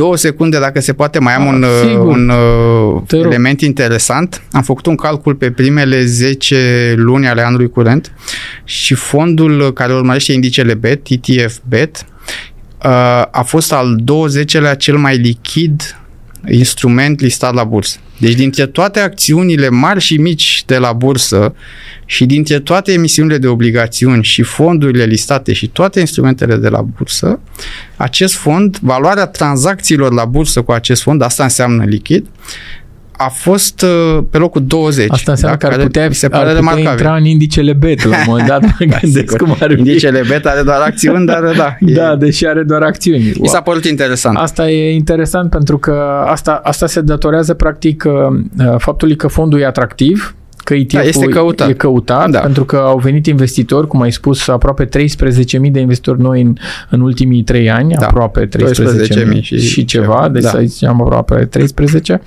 Uh, Da. Deci, wow, ce și să ca zic, număr de tranzacții pe locul 6. Pe locul 6, da, e Ca normal număr să de fie așa, tranzacții. Da, pentru că, atunci sunt mulți sunt investitori. mulți investitori care vin activi, și atunci da. fondul tranzacționează și cumpără pachetele de acțiuni Bun. care Ce sfat aș da? Să nu uităm că e o Da. întrebare foarte interesantă. Da? Ce sfat, ai întrebat ce sfat aș da pentru cineva care vrea să câștige la bursă. Da. Aș zice ce, ce sfat dăm pentru cineva care vrea să beneficieze de performanțele bursei. Da? La Foarte. bursă nu câștigăm permanent, nu câștigăm pe orice perioadă. Da? Teoria economică dublată de practica ultimelor nu știu, de 200 de ani de istorie bursieră sau cât sunt pe alte piețe, arată că pe termen lung avem performanțe pozitive. Da? Deci cum beneficiem și noi de aceste performanțe? Păi, deschidem în primul rând un cont la un intermediar, așa cum am zis, mergem pe site-ul bursei, din secțiunea intermediar, alegem unul din ei și deschidem un cont de investiții. Și apoi, cred că cea mai bună strategie, cel mai bun sfat este această investiție regulată, da? lunar sau trimestrial, indiferent că afară plouă sau ninge sau e frumos, indiferent că bursa crește sau scade, indiferent că e criză sau nu, punem o sumă. Cât ne permitem? Punem 10.000 de lei, Doamne ajută, punem 500 de lei, punem 200 de lei, da? lunar sau trimestrial sau în mod regulat, poate la două săptămâni. Da? De ce punem așa în mod regulat? Uh, ca să nu fim interesați neapărat să prindem și momentele bune și proaste. Este greu de prevăzut ce se întâmplă cu evoluția bursei pe termen scurt. Poate prețurile a scad, mâine cresc.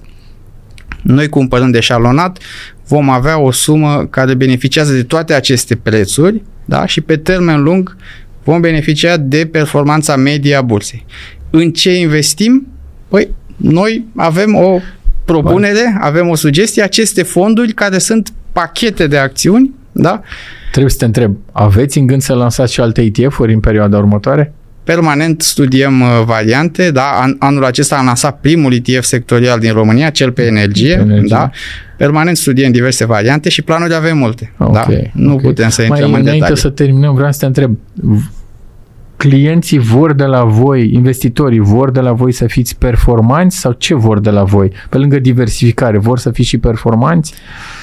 Noi, clienții nu ne pot cere nouă să fim performanți pentru că, așa cum am povestit, avem o strategie pasivă. Urmărim structura indicelui BET. Deci dacă bursa da? e performantă, dacă indicele bursa BET... e performantă, performează și indicele. Da? Și atunci noi nu avem mecanisme să fim noi performanți. Uh-huh. Scopul nostru principal este să fim cât mai aproape de structura și evoluția acelui indice ca să oferim clienților performanța bursei. Performanța bursei reflectată de acel indice. Ăsta este scopul nostru, da? Uh-huh. Pe când un, un alt tip de fond poate administrat activ, care nu urmărește un indice, acolo administratorul se străduiește să fie performant, da? Și sunt cazuri în care reușește, sunt diversi administratori, da? Uh-huh. Acolo uh, investitorii pot cere performanță. De ce ai ales aceste acțiuni? De ce, iată, bursa a crescut cu X% și acest fond a crescut cu Y%? Pot exista aceste discuții. Noi urmărim evoluția indicelui, pe noi ne pot întreba de ce cel mult, în mod rezonabil, de ce eroarea de compoziție a fost X% și nu mai puțin. Adică da. dacă bursa a crescut cu 40%, voi de ce nu aveți tot 40% sau pe aici? Da. Că dacă aveți mai mult, cu siguranță vă, o să vă felicite, dar dacă aveți mai puțin, cu siguranță că da. Deci, unii întreabă, deși cazul... așa cum ai spus, există aceste erori de compoziție. Da, și există și aceste reglementări. Deci, în cazul da. nostru, discuțiile pot fi, într-adevăr, despre modul de replicare a indicelui și pot fi și discuții despre comisioane. Uh-huh. Da, acum, uh-huh. sigur, comisioanele sunt acum la un anumit nivel care reflectă și valoarea activului fondului. Am povestit puțin despre asta. Lucrurile cu siguranță, sunt într-o dinamică. Cu, cu siguranță, cu cât valoarea activelor va fi mai mare, cu atâta costurile fixe sau variabile vor da. reprezenta mai puțin, da. Pentru că da, e normal. Putem considera o situație dinamică și în legătură cu aceste costuri, da. da. Dar iarăși pe anumit, un anumit orizont de timp, deci nu într-o lună sau Așa două. este. Uh, dragilor, cred că am fost eficienți în seara asta și am explicat în mod uh, simplu și aplicat cum funcționează un fond, cum un ETF, cum, uh, uh, cum îl puteți cumpăra. Uh, înainte de a încheia, uh, trebuie să le mulțumim partenerilor noștri, Banca Comercială Română, Bursa de Valori București și BT Asset Management. Răzvan, mulțumim că ai fost cu noi astăzi și Mulțumesc te mai așteptăm și, și cu altă ocazie și succes în uh, explorarea posibilităților noi și de ce nu uh, noi ETF-uri de care sincer cred că e nevoie în această piață. Mulțumesc! Până data viitoare, cele mai bune gânduri!